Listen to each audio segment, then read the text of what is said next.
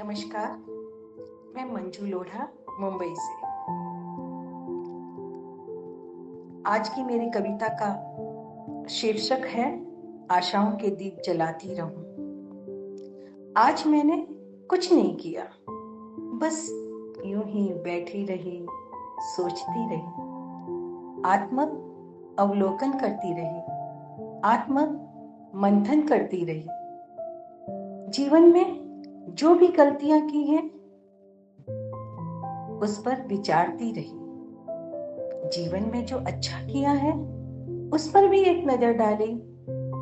क्या खोया, क्या पाया, जीवन कितना सार्थक है। परम पिता ईश्वर ने मुझे इस दुनिया में क्यों भेजा है? क्या क्या मैं रोतो हुओं को हंसा पाई हूँ? क्या मैं जरूरतमंदों की सहायता कर पाई हूँ? उम्र के चौथे पड़ाव पर पहुँच चुकी हूँ। अब कुछ ऐसा करना चाहती हूँ कि जब इस दुनिया से जाऊँ, मन में एक संतोष हो कि मैंने जीवन को सही ढंग से जिया है, इस बात का आनंद हो।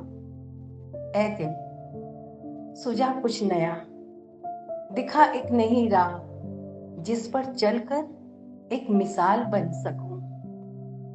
हर चेहरे को मुस्कुराहट से भर दो।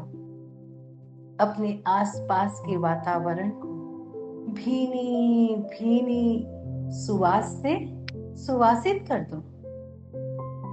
जब तक जीवित रहूँ, खुशियाँ मनाती रहूँ, गुनगुनाती रहूँ, और हर चेहरे पर आशाओं के दीप जलाती रहूँ।